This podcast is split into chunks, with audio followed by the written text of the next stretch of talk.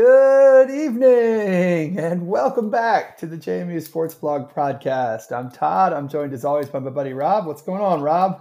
How much, man? Hanging in there. How about you? I'm okay. It truly is welcome back. Um, happy, very belated New Year to everyone. Um, this is one of our longest breaks in uh, I don't know how many years. History of the pod, this? maybe. What's that? Six years, maybe. Yeah. Yeah. Um, Have we been doing it for that long? We started in uh, 20 started in the 17 yeah, season, holy crap. so, yeah like, oh, i think we recorded a single good one by now no i don't know um, so yeah we are we are not dead um, despite the universe's best efforts i think for both of us over the last few weeks um, we're alive and we're very glad to be with you uh, again tonight or to whenever you listen to this um, we're very much out of practice, but we're going to have some fun and just sort of do a welcome back to 2023. Gosh, the students had a long break, Rob. I saw something today from like Shannon, like the Harrisonburg Transit saying like they're back to normal schedule. Like, yeah, we were watching it's one of the games last yeah. week, and James was asking like, "Why aren't there students there?" I was like, "Well, they're not back at school yet," yeah. and his jaw dropped. Like uh, that to him is the greatest thing ever. Like a long break, he's like, "Oh man, college doesn't sound that bad." You know? Yeah, it was weird. We have a, fr- a friend. Um, whose daughters one goes to Northwestern. She's the one that plays lacrosse there. They went back January third, which seemed like yeah. obscenely early. But their other daughter who goes to Tennessee doesn't go back till th- next week. like I was yeah, like, it's man. all over the map, man. Yeah, so I don't know, but um, we are back. We're going to kind of check in on where things stand with a bunch of sports, um, five in particular that I wrote down. Um, some a little more than others uh, really just see where things are. I'm just going to say hi to you guys tonight um, and do a fun little OT and really start doing our homework again for next week as we all start gearing up for uh, March Madness runs on both sides, um, on the winter sports at least. Uh, Rob, uh, the first thing I had tonight was I thought we should mention a couple things about football, um, just kind of fun things, really since we last recorded, uh, we know that both Todd Centeio and Jamari Edwards are playing in like one of the Senior Bowl type like things this weekend. Bowl or one of the like yeah, Tropical Bowl in Orlando. Yeah.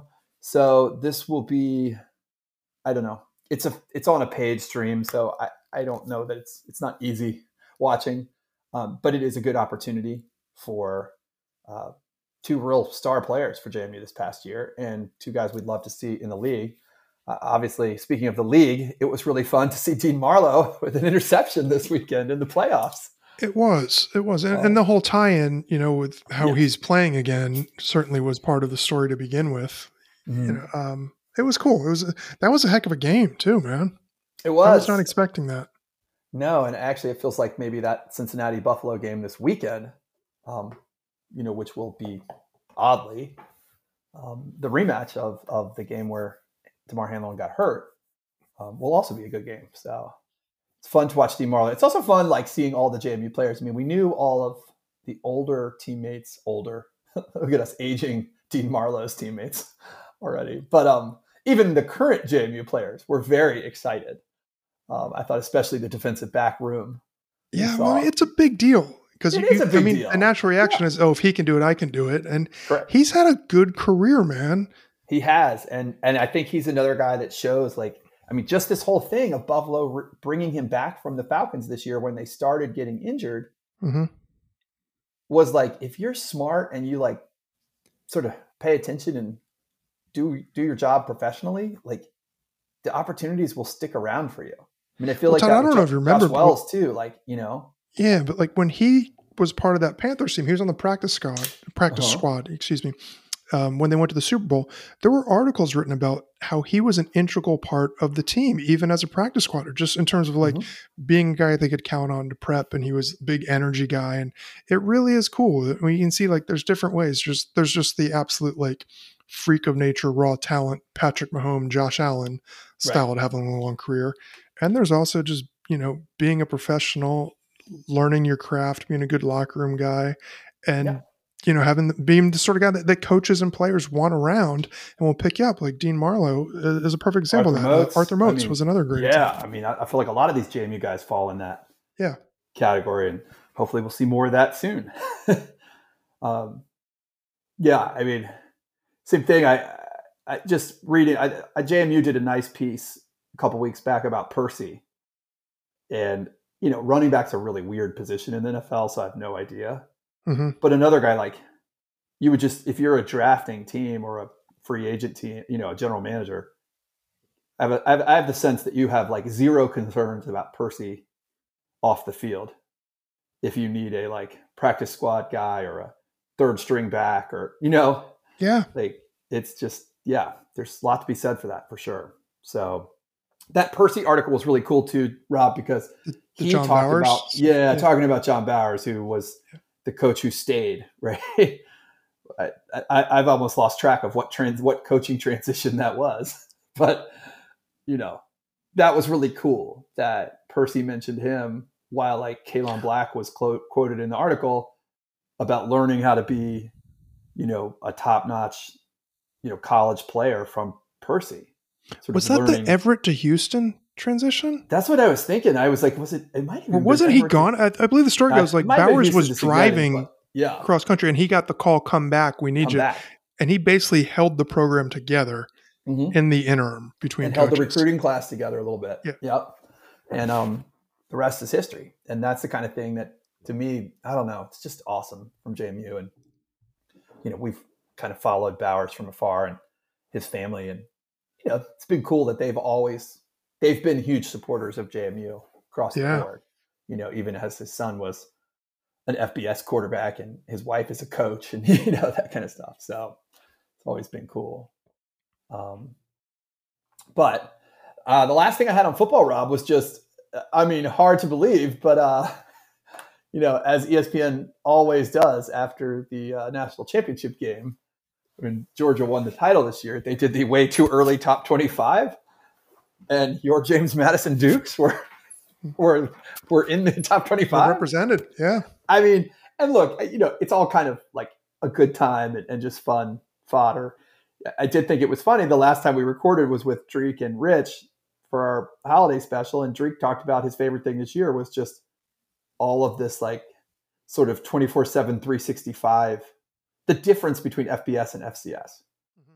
was like jmu was like in the mix more often like like every fbs program and this was just such another it was funny because i actually did not I, I don't know about you i mean i didn't even remember that the fcs championship was being played like i saw a few tweets like day of the game Yeah. That's, that's like I, I, I I've been really tuned out over the holidays just of sports in general.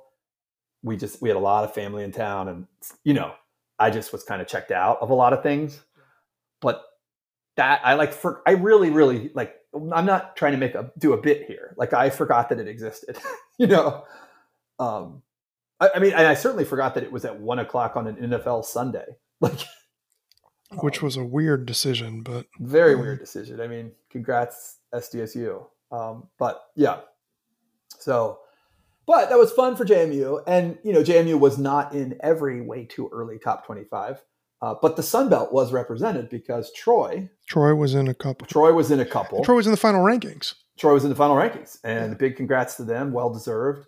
Um, and we found out, we've also found out since we last spoke that JMU's crossover games next year will be we are hosting Troy at Bridgeforth, which is going to be all. I mean, It is a dandy of a schedule, man. The schedule got legit since we've been gone because the crossover games are both Alabama teams. So Troy comes to Bridgeforth, and the Dukes go to Mobile um, down to the Gulf Coast to play South Al. yeah. Uh, you know who was also really good Pretty this good. year, right? And, and had an Um, argument they could have been ranked at, at a certain point of the season. Right. So I mean, just what a we've been talking about this for years, and like this year one was already like, wow, that was a really fun schedule with Middle Tennessee and Louisville, you know, in the app game and all that stuff, all the things we talked about. Next year, playing UVA, UConn, and at Utah State Yeah. out of conference, like, Yeah. that's awesome.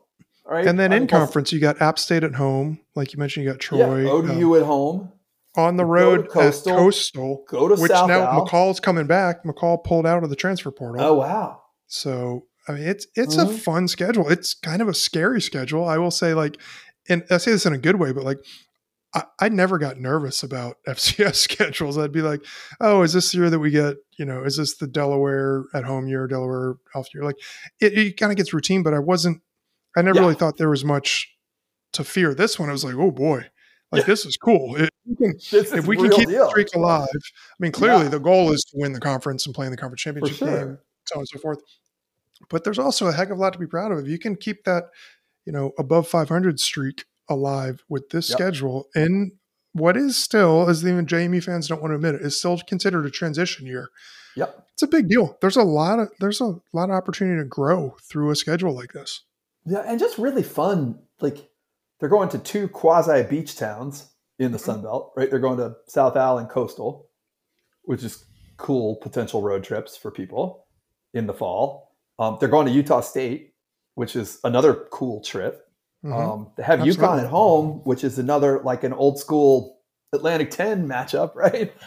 and not You a know, gimme Yankee anymore. conference days, right? You know, You know, Mora did a great job up there. That is that's now a, a good yeah, game. that's a really good game. Yeah, that- that's, that's not something a could- slouch team. That's a bowl team. Yeah, Yeah, that's a that's a plus scheduling game. You know, you win that, it's going to help you out. I, I would not have. and that's I all wouldn't have thought that even. when they agreed to that game. and we're just talking about those teams that aren't in Charlottesville at UVA Yeah. and home for ODU and App, right? I mean, not and Georgia Southern, who we lost to, who I feel like of of all the games that of the three games that JMU lost this year, uh, Georgia Southern is the one that I'd really like to. I, I'm looking forward to having another shot at. Yeah, I'm right. you know, I mean. I, for a very, you know, we we all know the kind of reasons with the Louisville and Marshall games, um, you know, injury issues. No, no excuses, but just really looking forward to another shot at Georgia Southern yep. next year. So really fun stuff all the way around from football. Um, And Todd, I, don't want to. I don't want to Yeah, jinx it. Knock on wood. We have not had a, you know, Juice Wells style departure announced yet. Uh, yeah, I think we're, we're in the wind. We're starting to come back into the like end of the I, I end of the window. Yeah, but yeah, and I worry. I'm I'm not. I gonna worry too. But I, I will say, I mean, the one thing that's you look at that schedule and you look at the guys getting ready for, you know, potential pro futures. you can get noticed. You can get noticed, and and like, and I don't know what the guys say amongst themselves, but if all five offensive linemen come back, like this team's really good. We saw Ukwu. Oh yeah, we didn't even talk about Ukwu's Ukwu, coming back. yeah. So Ukwu's coming back for JMU. So that means they have nine starters back on defense, and all five O linemen. And Mhm. I, I know the weirdly like the statistics say, or the you know straight numbers of starters. Those five are the only five coming back, but we all kind of know what Zach Horton, Kaelon Black, Latrell Palmer, Reggie Brown. We know what those guys are. yeah, exactly. you know, like those guys are starters who weren't starters. They, You know, but they, they were only not star- they were only reserves in name. You know, um, so I just feel like you know if they get, I- mean, if they get eighty percent of what they got from Centeio at at the quarterback position, they're full bore again. you Yeah. know? So I, I just that could be a real awesome thing, and um, potentially not only are all five starters com- coming back, but I mean we think it's possible that six or seven of the top eight or nine offensive linemen are back. So you know even beyond just the starters. Yeah, it's very Yeah, exciting. Fingers crossed this continues. But Yeah, uh, I'm- let's let's hope, man. Yeah. I mean, I will say for the guys we played last year, I can't, you know, we can't solve the Wells Tucker Dorsey thing. Like, if somebody gives you a hundred grand, they give you a hundred grand. Like, I can't, I, I don't, you know, we only know rumors and stuff. But for anybody that played here last year, it was damn fun, and you know the team is really good. Like, I don't know why you'd want to go. I mean, if if they tell you you could start at South Carolina by, you know, then I get it. But if you're just going to go be on special teams at Michigan State, like, I, okay, like that yeah, doesn't seem do, that fun. You do you, but yeah, yeah, exactly. I'm like, you know, I, that's yeah. To me, that's not a big thing. So, good point there. The happy team from the winter that we should talk about at the moment is women's basketball. oh my I mean, gosh. they're on a friggin' tear, Rob. yes. 16 and 2 coming out into the Sun Belt 6 and 0. Just right, it's 13 game winning streak. Do I have that right? third, I think it's yeah, I, I'm losing track at this point. It's awesome. They're getting production from everywhere. They got Steph Ouderkirk bombing four threes in a, in a row. Yeah, night. she had three in a row, and then twelve. Yeah, um, Mhm. it's phenomenal. Like it's such a balanced team, and that's one thing that like Yeah. I, I really have been a supporter of of Coach O. Coach you know, O. he's a friend of ours. Guilty, yeah, all that. We get it. Hundred percent true. He's a good Yep. guy. We like him. We'll stick up for him. But I have always said, like objectively speaking, he has a different approach than Kenny, and Yep. I think it. Again, I'm biased, but I think it's a better approach where he doesn't build around one volume shooter. He has people that, you know, Kiki could play that role if they needed, but like he has a Yeah. really deep team. When on any given night, you've got, you know, four or five ladies that can score in double figures. Um, and it's it's really paying dividends in this winning streak. Yeah, yeah, and um, you know, we don't have tons of students. We don't think we don't think there's tons of students listening to us, but uh, Madison, Savannah, our our pals that we think listen a little bit. You know, you get two shots this week, and your friends get two. Sh- you know, Thursday and Saturday they're home both times this week. Yeah. Um, go watch this team. It's great. They're on ESPN Plus both nights. Uh, for the rest of us, you know, for the out of towners, it, it's just they're on a tear, and you know it's fun seeing. The, Coach O talked about the 12 seed is his dream. Uh, Mhm. the, today, is this week's or yesterday, I guess Monday, they come out with the bracketology. Yesterday, they were on the 13 line Yeah. in, in on the door. College Park. You know, like it's getting, and that's where the 12 seed would go too. So they're getting really close to some big goals, and uh, they just got to keep it rolling. You know, they got another what six weeks till post five, six, five weeks only till the postseason, and Yeah, and I mean, I a 12 seed Yeah. would be great, and I hope he gets his his goal and Yeah. his wish. I got to tell you though, as, as a guy who's you know, as a friend, I just want him to break through. I don't care about the seed. I, I want just win the damn thing. just Yeah. just win the damn thing. Just get the bid. Like there's been so many close calls. There have been so many like just snake bitten situations with great teams and injuries at the wrong time. Like this is a team that you know started off with the opened the season with a loss to Maine, but it was like close. They bailed out. Had a couple you know close games in the beginning and dropped another game or 2 Mhm. and then here they are. They appear to be just get there. And this isn't like they're blowing people out. They're battling. They're winning tough games. There's Mhm. comebacks. Like the team just seems to have a lot of character and and a lot of grit. And I know that sounds kind of hacky, but this just seems like a tough group of girls um, that that are winning different ways. It's it's fun to watch and it's exciting to see the results. Yeah, and and they don't, you know, they're not they're six and zero in conference, but they're not pulling away from anybody. No, You know, Southern Miss and Troy are both five is and one. Troy comes in this week. Georgia Southern's three and three. They come in this, so it's Georgia Southern Thursday, Troy Saturday this week. Um, you know, so big games there. Yeah, I mean Texas State, ODU, both good teams. So just a whole lot.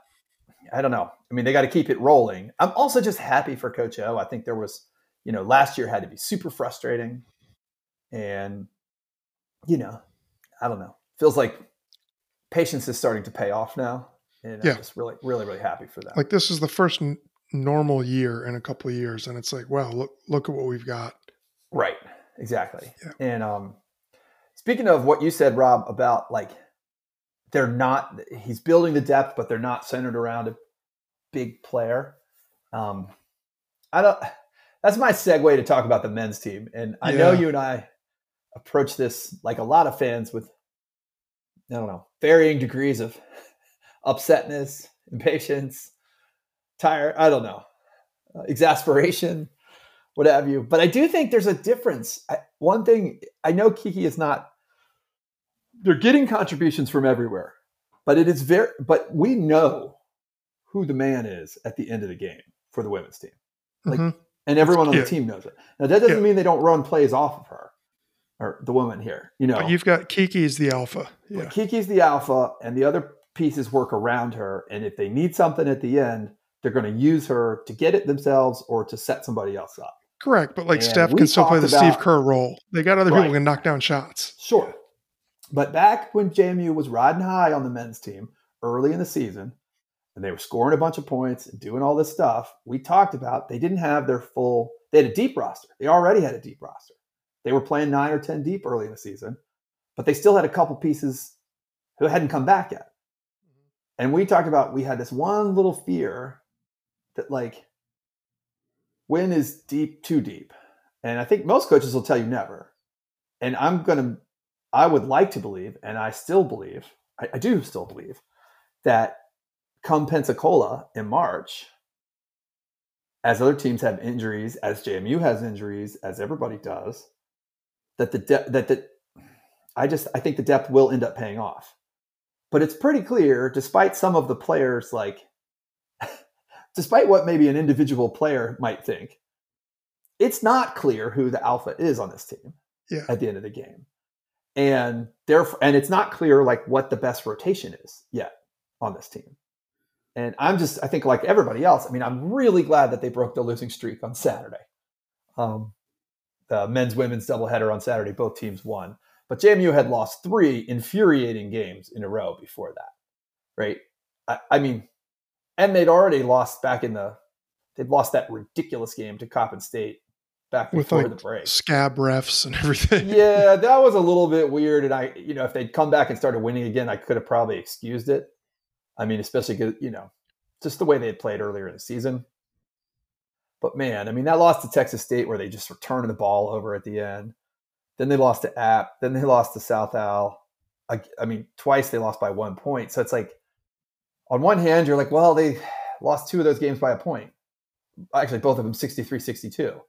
On the other hand, they're just, they were shooting horrendously. And I don't know, a lot, there was a little back and forth, I know, online between fans that said they're shooting too many threes because they missed. I mean, it's almost impossible to miss at the rate they were missing. It, yes. Like you have to be me to, to miss yeah. at the rate, like a 45 year old bricklayer to, to miss at the level, at the level they were missing. Um, and so like part of you is like, well, you can also regress to the mean positively, you know, um, or I don't know what you would do. Pro- progress to the mean. Progress to the mean. right. Return you, to the mean. Return yeah. to the mean that way. Um, and you just, uh, and then they come back and they win this weekend. I still with a they, lights out shooting performance. Yeah, you know, it's just it. And they're, it seems they're streaky. obviously designed to shoot threes. They that's what they do. They run and gun. That's what this team is. They're not a slow down team, and maybe it costs them at the end of some of these close games sometimes. Um, I mean, but my biggest frustration is just not knowing who the best players are, who should be in there at the moment. Well, not even that, Todd. In terms of like not having no. like your number one and number two options or anything, but like you don't even know what five you put on the court in a situation. This is like my problem. Is like, and then guys come in when they're twelve, when they're trying to play eleven or twelve guys. Guys come in and they're like, I got to get my shot. Like yeah. I, I, feel like they're almost hunting for their shot a little more than they should be. Um, you know, they're pressing, and I don't mean that they're being selfish necessarily. It's just you no, want they're to trying get to get the, going. They're trying to make yeah, you want to get like, the flow of the game. I, I, yeah, that's definitely not a knock on like individual players, you know. But like well, you, know, and I've watched like if, Julien Wooden for many years now, and he's yeah. a guy who who usually needs like five or six shots. Like he needs to see two or three go in in the first five or six to be like a productive player mm-hmm. the rest of the game. Yeah. You know, and it's hard for him to get five or six shots right now without forcing a few things. You know, yeah. and that's and I'm not like saying he should or shouldn't have more or less shots. I, you know, I, it's not about him it's just that's my kind of he's a veteran player that we've seen for a number of years and we kind of know how he flows with the game you know and I, I, don't think he's alone in that i think there's a bunch of guys that just don't i don't know and we have a couple guys a, who, who can't you know who shouldn't shoot and they missed Vado Morse for a couple games there they did so, they did uh, you know you know and then strickland was out and it was like weird situations. But well, when you don't have Vado, then Freidel tries to pick up the slack, but now he's under a lot more pressure to make shots, and he's not making them. You know, when him and when the two of them are on the court, like pick your poison. Like somebody's going to be open for three a lot of times, mm-hmm. and when only one of them's out there, now you're down to like one player who's like truly a threat from deep. You know, and other teams can can get in their head then a little bit. So it's just I, tough because if just, it, yeah. yeah, and like if you know your role, and I think all the players probably appreciate the fact that they're getting relatively equal time. You know, they'd obviously if you're the tenth guy on the roster, you'd rather get 12 minutes a game than wait till next year, you know, which is what Mhm. it happens on a lot of teams. You know, you, you play seven or eight deep. So I think Mhm. it's somewhat good for team chemistry, the fact that so many guys are getting minutes. Yep. But Todd, you played sports. It, it's Oh, yeah. tough to get in a rhythm. If you don't know, like, if you know, okay, my job is to come off the bench and I'm going to play 12 minutes a night and I'm only expected to play defense and rebound and maybe, you know, provide a spark. That's great. But it's not like that. I mean, these guys are just being thrown in there. Like they appear happy. They, they appear to be cohesive. There Yeah, doesn't this is not a criticism of Coach? Byington, really. Like, I, no. It's just. But on Yeah. nights when it goes bad and you Mhm. can't get in a rhythm, you can see it goes really bad. Yeah. Like if those guys, if if Vado isn't hitting and Fre- Freidel isn't hitting and Yeah. you know Strickland's out, everybody else is kind of scrambling. Like, what do we do? What do we do? And well, I- then you get to Edwards and other guys like pushing, pushing, pushing, and correct. chucking things up that are, I, I meant little- Edwards, not Strickland. Yeah. Um, Yeah, yeah. Like when Edwards was, was sick last week, but like yeah. it just gets to the point of like, okay, who's going to pick up the scoring load? Without a pecking order, you're just kind of waiting for that to fall into place. And we saw three games last last week and a half where it didn't fall into place. Nobody knew what to do. So Well, Uh, I mean, there's some nights when Ian Nacho looks like the best player on the team, yes, but he wasn't in the rotate. He wasn't playing the first yeah, few, you know, first month of the season when they were so high scoring thing. and clicking and clicking. So just like Strickland, uh, who has I think been really, sm- I think he's a really smart, solid player. Um, you know, but those guys weren't there at the beginning, and so now you're trying to push them into the rotation, which pushes other people in different. It's and just- Strickland yeah. missed a lot of last year as well. So- Yeah, so it's just, and he looks improved, I think, from last year. But that, what is that? uh, yeah, it's just hard. The one thing I would encourage everyone take a step back. The overall record and the three game losing streak are pretty frustrating, right? 12 and 7, and now 3 and 3 in the Sun Belt. But the Sun Belt is comically, um, there's comic parity in this league right now. yeah, So they're one game out of first place. exactly. There are six teams. One, two, three, four, five, six teams at four and two. And then JMU is one of three teams at three and three. And then there's four more, including ODU, at two and four. So Arkansas State at one and five is the only team like that, that, like is not in within two games of each other. Yeah, Right. I mean, there's just there's no dominant team. I mean, I know Marshall, Southern Miss, Louisiana have kind of inflated records, but you know, we know Southern Miss didn't play much early on.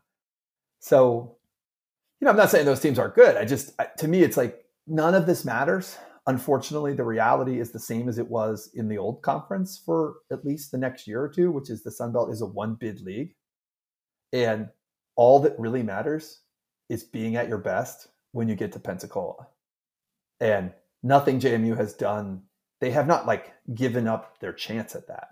I think you you know they they want to be in the top. What is it, four or six? It's top four, I guess. They get the best position, and they're one game out of that. So and and with a lot Byington was the season to go.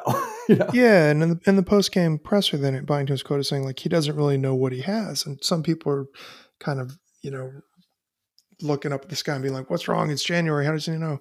But all those things you just mentioned a couple minutes ago, Yeah. Todd, like he hasn't had a full lineup at his disposal at, any, at any given point. You know, he had Mhm. Strickland was out, Nacho was out, Vado Mhm. was out, um, Edwards was out. So like Mhm. he's still we think about like okay these guys are coming back from injury but just when they come back somebody else goes goes Uh-huh. out so like they don't have a good stretch of like hey everybody on the roster is healthy could we get three or four games to let byington and the guys find that sort of rotation of who works well together who's really effective coming off the bench as like the super sub who's really more effective as a starter and like there's still two months to do that so Right. Well, and there, right. Uh, the other thing that's I, I'm not again not to we're really not trying to make excuses for frustrating times. It's just like I look at a guy like Afram or even Amadi, and you know when some of those other ball handler kind of creative types are out, those type of guys like they have the ability to make plays on their, their own, and they seem to try to like pick up the slack in trying to be more creative when some of those guys are out. But then those guys come back and now maybe they don't like maybe you don't want them trying to be Yeah, what, the what you creative spark sometimes. I you know it's just it, that's a hard thing, and I think that just takes playing together, and this group hasn't done it. Um, and I don't, I don't know. I mean, I, I even I, I can sit here and say like I have, I guess I have thoughts on who, how I would do the rotation, but I don't think they're a lot different than what Coach Byington's doing. you know, I don't know how I would manage it. You know, No, and the other thing, this might be a grossly irresponsible statement and just you know start a bunch of speculation and stuff, but like in today's environment with the transfer portal, where you're kind of constantly recruiting, yes, do if I if I'm a coach, I might play a little deeper roster. I might give guys more of a taste, see what they got, and keep them on there. Mhm. Whereas in years past, it was pretty normal for you to be like, "Hey, freshmen, sophomores, you're going to be at the end of the bench, and you're going to learn by watching." And it's a different environment. I do, Right. I don't think that is what Byington is doing. I think he just has a deep bunch, and he's trying to figure it out. Mhm. But it is kind of a different. it's just a different world that we live in now, where I'm thinking back to, you know, my upbringing as a college sports fan and a college hoops fan, where it's Yeah. like if a freshman saw the court for 10 minutes a, a night, you were like, oh, this guy's got a bright future. But it was all about like kind of learning, and teams went six or seven deep. Mhm. Um, maybe before December, you'd go eight or nine, but then it was just different. Now people, it's just like there's just different dynamics. And it's a lot harder to keep an entire roster happy nowadays because, in a good way, coaches and schools don't have like overwhelming power over players. So it's just a brave new world, so to Yeah. speak, you know? Well, the guys go on the road this week to Troy and Southern Miss, so they get a chance to kind of get their head straight, get out of the angry JMU mob, you know, uh, for the moment, and then come, uh, you know, they win one or both of those games, then they come home for some fun ones, you know, some ones I think they have real good prospects in, um, Coastal and ULM the following week, and and with Yeah. the students back, could get the bank kind of rocking again. I- think they have real you know, I, I just, it, I'll say this, Rob. I'm still more optimistic about them getting it together by tournament time than I am pessimistic. Like I oh, just, oh, 100%. There's too much talent on the roster to be that down about things. yeah, I really, I mean, obviously we want them to get into the buy position, you know, giving themselves the best chance, but it just, I haven't seen anything from anybody else in the conference makes me think JMU can't win this thing. And Yeah. it doesn't really, yeah, you don't want to be the 16 seed, but honestly, what you want is the bid. And, you know, it doesn't really matter whether you do that at 17 and 12 or at 20 and nine. That doesn't really, it's not going to move the needle much. I don't think, you know. Yeah, because So- as much as we've been talking about the three disappointing losses, they were preceded by two really good road wins Yep. in conference play. Yep. You know, going to beat Marshall. Marshall's been very good this year. Marshall's the best team in the league, and that's who they Yeah. beat to start the thing. Yeah. Yeah, that was a big that was a big win. And then uh, Georgia State on the road as well. yeah, that's is- how they started it. Yeah. Yeah. I know. so So hopefully inconsistent is is better than being bad. And right now, I would characterize them as inconsistent. Certainly, Let's just say that in the past regime, we saw some bad years yes, where there was nothing. There was nothing to make us think that, like, oh, we're going to get to Richmond and everything will be okay. you know, correct. And And- here, as we talk and we opine Yeah. about like how do they find the right rotation and find the balance of you know the top seven or eight guys versus uh, the other rosters you didn't have. You got to the eleventh guy on the roster, the season was over. yeah. You know, if, if those guys were playing minutes. So Yeah. Um, last couple, a couple spring sports just to hit on here at the end, Rob. Um, lacrosse opens. I mean, we're talking like three weeks from now, three and a half, four weeks from now. ranked in the preseason, I believe. So they're ranked 12th in the preseason in the poll. They opened the season at number one North Carolina um, on February 11th. So we'll all get to see what's up right away.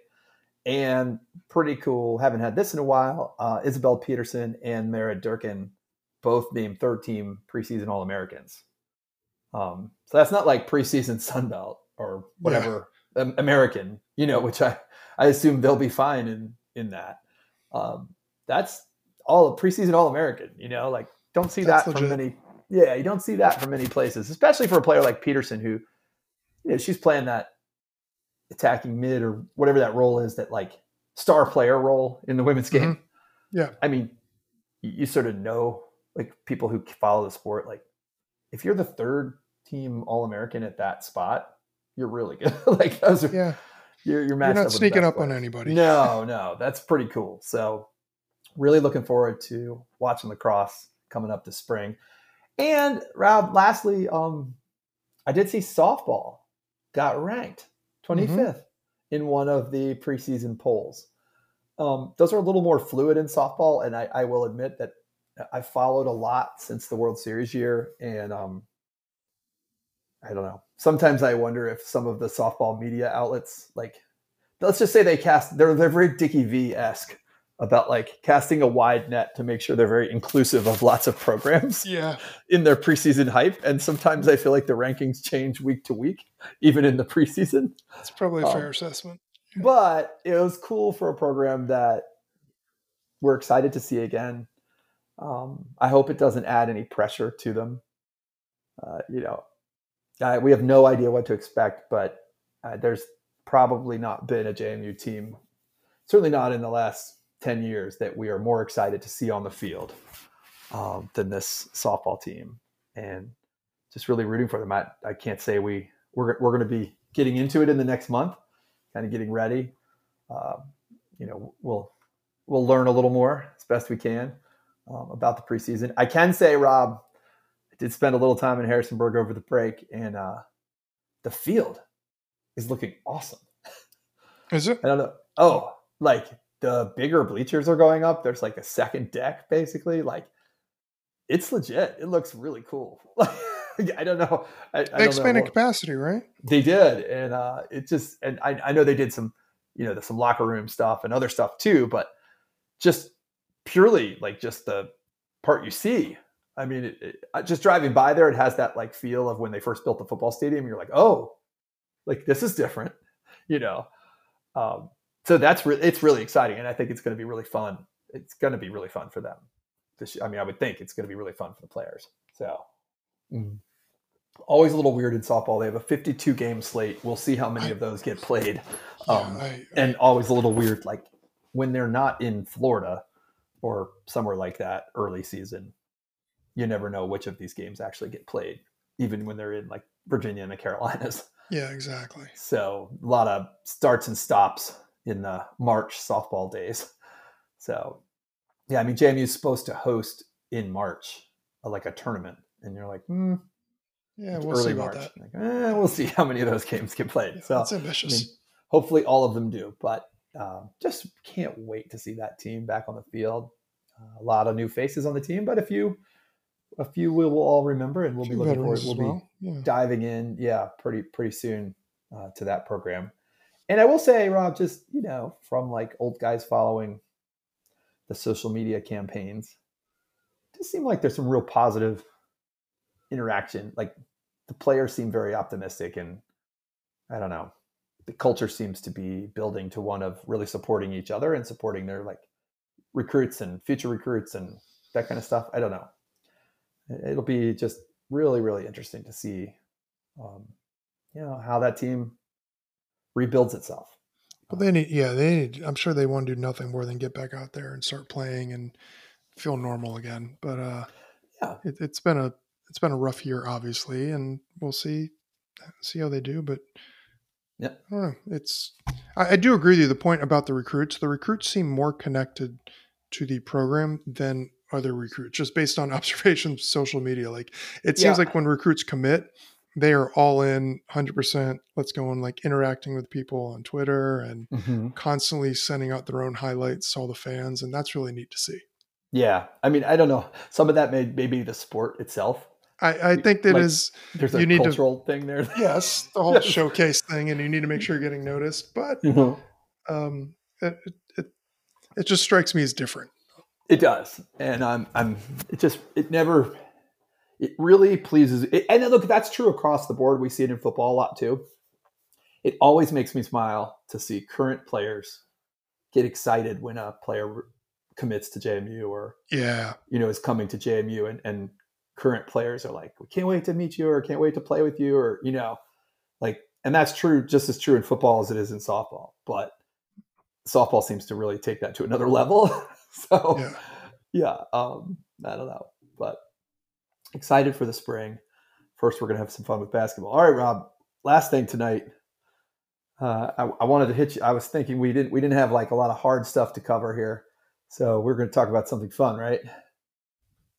Yeah. What did you say? Like we're gonna do um, is it cover songs or live music cover songs? Yeah, I was thinking it- like live covers. I don't know. We've done some Okay. of these in the past or some version of this. Um, I think we both watched uh, Taylor cover "The City" by 1975 last week, we did. and uh, we're pretty. I was I was pretty delighted by that. And it what it got me thinking about was like you have been pushing a little bit. I mean, you've told you've mentioned 1975 to me on a couple of occasions in the last year. You know, um, but I'd never really like, you know, never really dug in and listened or knew anything about it. And it, I spent a delightful day or two of work last week, like listening to hole? old 1975 stuff.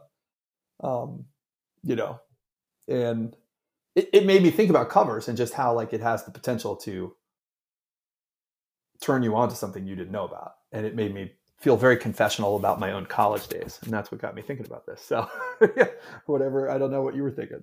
Where you want I don't to know. start. You want to do this like draft style? You can do a pick. Sure. I'll do a pick. Yeah. We'll All right. You can go first. You got you got first pick. Well, I'm just going to do the ones. I'll do it more confessional, so like kind of things I didn't know about. So I didn't know anything about music when I got to college. I mean, when I say nothing, I mean like beyond country and mainstream hip hop. Like I didn't know anything about music when I got to college. I was the oldest sibling. You know, did not have like a cool neighbor or something. Um, very unaware until I met you and a lot of other people. You know, and yeah, I mean, the first ones for me, I mean, I think you and I, we went to a Pat McGee show where John Popper made a guest appearance Yeah, we did. and they, yeah, and they covered, the Midnight, and they covered Midnight Rider.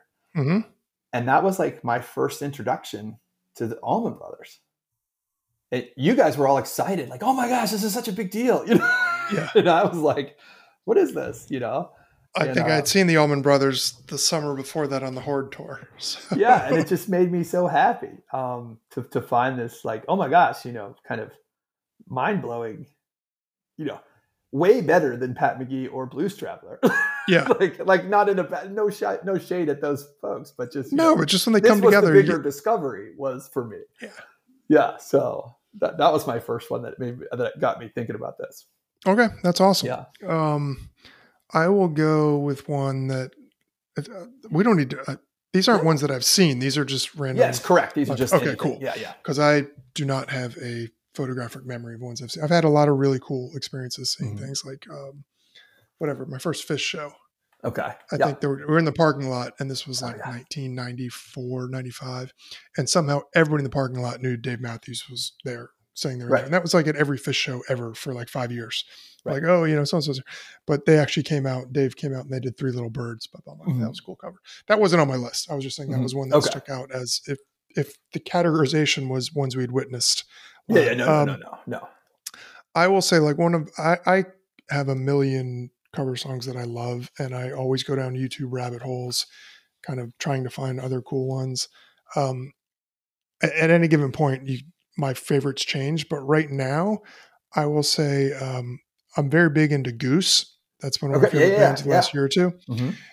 They do 2021 by Vampire Weekend Mhm. oh, and it's fantastic. Like Vampire Weekend actually reached out to them and had them do like a studio version for some like I don't know year anniversary of it, and it was like a twenty minute, twenty one second extended jam.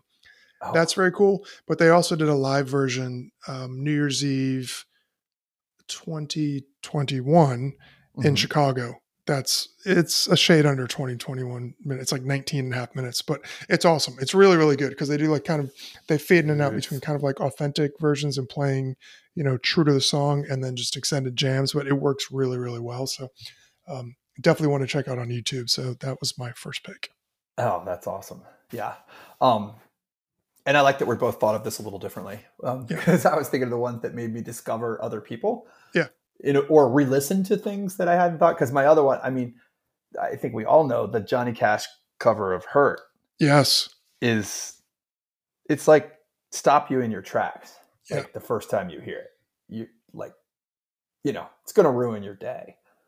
And I'm someone that had that kind of a love hate relationship with Nine Inch Nails. Mhm. Um, just had some high school friends that were like super into them and never quite caught on, you know, and that put me in a different like thinking about them as thinking about Trent Re- Reznor as a songwriter instead of like just harder music, which I maybe wasn't ready for when I was in high school, you know. Um, just changed my, I don't know, just it was a real. Well, it makes you appreciate what a great songwriter that's what I meant. Trent Reznor Yeah, is because when stripped down, you're like, wow, this is really like poignant lyrics and the arrangement. That's what I meant. That's yeah, a- I went back and listened to all these things and and strip away all the like hard sound sonically, and just listen to what's being said, and you're like, oh, this now I get it. you know, like yeah, Yeah. absolutely. uh, yeah, it's really fun, cool thing. Yeah. That's interesting because I was going to choose Kurt Vile does a Nine Inch Nails cover. Ooh, Um, I like I forget, uh, Down in It, which is Okay. really just kind of neat because it's such a departure from Kurt Vile yeah, and yeah. what he does. But Mhm. again, it's it's neat. I almost chose that one, but um, that Johnny Cash one is phenomenal. Mhm. It's just absolutely outstanding. Um, I guess my next one. This is there are a billion good covers of this, but Mhm. I am partial to Langhorne Slim's version of Angel from Montgomery by John Prine. oh, Um, yeah. I know Langhorne Slim is not like a huge, you know, massively well-known artist, but I had the privilege of seeing him uh, a couple times. I've seen him, I think, three times at Newport Folk, and he's just one of these guys where if you like music and you connect with music emotionally, Mhm. for me, it, it's it's impossible to imagine seeing him playing the emotion that he puts into it and not come away kind of moved. It's just Okay. he's just it's just phenomenal. Um, that's great. even though he talks a lot about his love for the Philadelphia Eagles, we can we can push that aside. Um, but it's just it's a stripped. I mean, it's Angel from Montgomery. It's a stripped down song to begin with, Best. but it's awesome. He did one on KEXP years ago. That is just really emotional and heartfelt. And he's a guy like obviously most musicians love music and everything, and, and you get that. But there are people you can just see when they're performing that Uh-huh. it's a next level their love for it and his love for music and for john prine is Yep. just infectious so of all the great covers of that song that Mhm. one to me stands alone when, when he does it it's it's out of this world Oh, that's awesome. I, I like to hear that one. I love that song. love, love, love that song. So, Yeah. yeah, it, it's hard, right? Because you, uh, to me, like the Bonnie Raitt version, the bonnie raitt version is probably the like signature version. Yeah. right? Yeah. But I know crazy how that works. I know. My uh, third one that I was, I got to say, so there's so many great cover songs. Like, obviously, we all know this, right? And I guess I don't know that either one of us are going to talk about Whitney, but you know, the one for me is Tina doing Proud Mary. Ike and Tina doing Proud Mary is uh as good as it gets, and it it makes me think of some of my like happiest college memories. Um, shots to uh, Jennifer Myers. Um, you know, in I think Megan's house at the beach, like on a countertop, singing this every night, basically. Um, well that's also one that took an iconic song and now in many people's eyes that is the definitive version of it Well, and it was the same thing for me. For me, it was I actually didn't was not in college, coming into college, I was not familiar with Creedence, Mhm. and so this was like, oh, I love this, and I kind of know. I mean, I think everybody knows the Ike and Tina version on some level, even if it was just in your parents' basement or something, you know. But then to be like, oh, this was somebody else's song, and this other band plays all this other great stuff, like I don't know. That was just really fun discovery for me. yeah So No, that's that awesome. one. Yeah. That's fantastic. Yeah. All right. Um this one's a little bit off the beaten path a little bit. Okay. Um have you ever heard of Baths? It's like a almost electronic Heard of it, but composer not- type guy. okay. Like Yep. um virtuoso musician, you know, plays the Okay. piano and everything else and different music. He does a cover of All My Friends by LCD Soundsystem, Oh, which is so cool that's it's so cool. I'll send it to you. It's it's just him on the piano, and I love that song to begin with. I just think Mm-hmm. it's so fun how it, you know, the pace continues to pick and pick, and then it's just like it's it just goes off and then drop. He's got a different approach where it just continues to be a very slow, emotional thing on the piano, and it's just Wow. really really neat because it still works, and it's similar to what you were saying about um, Johnny Cash, Trent Reznor. It's just taking Yeah. something in a very different direction. And in this case, I already knew that was a great song. I, I I'm fascinated by James Murphy and what he's able to do with LCD Soundsystem. But to hear somebody take his work and do it, it's just in a completely different direction. It's just fun. It's just a fun listen, and it's it's a cool song. Oh, that's awesome. Well, my only two, um, again, kind of college time honorable mentions were, I, you know, the Fugees killing me softly was an awesome moment for me and my parents Mhm. um, because they were huge Roberta Flack fans. Yeah. Like went on one of their first dates to go see her, and um, that was just like a thing that I don't know. It was just really fun to like introduce them to like modern, you know, at the t- at the time pop music, right? When we were in school, Yeah. um, through something that they knew. Um, so that was really fun. And then I also I just adore Elvis Costello in general, and Mhm. "Good Year for the Roses" is the George Jones cover. Who you know, for me, who kind of grew up, you know, in country music, um, that that one, there's an awesome Elvis Costello cover of that. So Yeah, yeah, really, Elvis really is good. great. Yeah, Elvis is great. If you ever seen him, he puts on a good show too. yeah. I guess I had a couple honorable mentions, and this one is it. I've loved it for years. I haven't listened to it as much in probably the past five years, but Ben Harper's "The Drugs Don't Work." Yeah, the Verve cover? because it's a better version. Yeah, it's better. Yeah, like it's it's, better. nothing against the Verve, but to me, that is the definitive version. Yeah. Much like I think some people would say with Hendrix "All along the Watchtower or something like that. Um, and then there are Ben Harper, Big bunch- Todd, and Rob. Big, Yes. Big Todd and Rob. You know, a seminal moment there. yeah, yes, yes. and then there are many great covers of Atlantic City, most notably by the band and everything. But, Ah, but Justin Townes Earle does a really good one, just him on the guitar.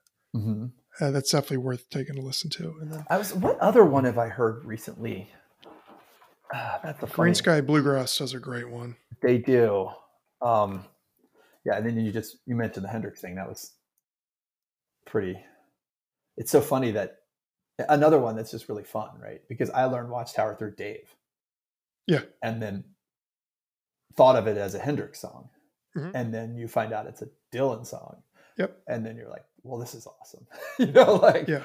yeah, th- you're right. There's just a million great covers of Atlantic City. I don't even know the one I'm thinking of recently. Um, and I know I've mentioned even in the last year or so another. I now we're just having fun with this because the Norah Jones version of what is the Neil Young song that she does? Um, Don't be denied. Yeah. is awesome too. So we could do this for hours. yeah. Yeah. Um, well, Rostam from formerly Vampire Oh, yeah. Weekend, he does a really good, like a Rolling Stone Bob Dylan Oh, cover. cool. And then if you want a fun one, Uh-huh. Young the Giant does um, R. Kelly's Ignition remix in a really fun live band fashion. Well, so does Drake. Drake does a really Yes. fun, and and we, we were kind of joking with him about like the appropriateness or inappropriateness of playing that. but it's so Yeah. fun. Yeah. Well, I mean, you get into that whole like, there's good Yes. art by bad people. You know, the, Yes. the the Ryan Adams 1989 cover album is fantastic, but I really haven't listened to that as much as I did prior to him being exposed. Correct. Um, but you should go watch Taylor if you haven't already. Um, play last week. There's like a nine minute clip that you can find almost anywhere of her playing the first live version of Antihero and then launching straight into the city. Yeah. Um, which I thought was really cool and like respectful of the band that she's guest appearing with Yeah. and it's just so fun. I, I haven't been to a show in a while, Rob, and it was just so fun to hear a crowd like lose their damn mind. And know all the lyrics from an Well, artist they the didn't first- come to see, which was right? cool too. I, I guess, well, but I was even more excited by the cover, Yeah. by her then doing their song, and like that. I felt like the because you know there's some of the people in the crowd. I mean, 1975 as opposed to like Bon Iver. Bon Iver, like there's a bunch of us in like the dad dad rock crowd who are still a little like. Yeah. you know, that's enough with Taylor. Yeah. Um, where I think the 1975 in London crowd is probably a little more like, yes, we know all the lyrics and we're going to sing along. Mhm. Um, but then for her to launch into, you know, really their first big hit, like everyone was like, oh my god, you know, like just yeah, so that was fun. cool. And it's it's always fun when you go to a show and you don't know what the band's going to play, and then they, you know, that's the one part of the show you don't know. Um, it's always fun. So hopefully we'll get to go to something soon, Rob. Yeah. Yeah. The Hold Steady's coming to Black Cat in a couple weeks. I was thinking about Ooh. going to do that. They actually do a very good um, Counting Crows cover of Long oh. December. Oh no! Which is, I, I, feel like my inner Steve Hyden comes out every time I listen to that one. I think my annual quota of Long December is is now. I, I yeah, it's probably probably it's done, back in the back in the vault till till Thanksgiving. It's a very hold steady, appropriate one in that it obviously becomes a full crowd sing along. You know, but it, it's cool. It's worth. That's awesome. It's on YouTube. You can find it quite easily. Nice. Well, thanks everybody for hanging in there with us as we welcome in 2023 um, very belatedly. And all of you all, uh, just really glad to. We, we, are, Rob, I did have a JMU adjacent function today. Okay. And, um, and it got me very excited for all things Dukes again. So just looking forward to launching into a fun spring um, with the podcast and with you and with the Dukes as we get ready yeah. for uh, all the good things to come. I'm ready to get back into actually paying more attention to sports. And uh, uh, over the holidays, like you, I kind of lost the sheet of music, and then we were out of the country for the college football playoff. Oh yeah. Um, oh, back in time for that wonderful championship game. oh God, I know you missed the most incredible semifinal day. Like the New Year's Day was incredible. I know. like, yeah. yeah. We were trying to get our ESPN Plus app to work abroad, and then couldn't. And then we James, Sam, and I were like, we're not staying up till three o'clock in the morning for kickoff. We just went to bed. But yeah, oh, that's funny. Uh, all right, Rob. Well, I will talk to you next week after some more hoops victories. Yeah. Have a good week, everybody. All right. Go Dukes.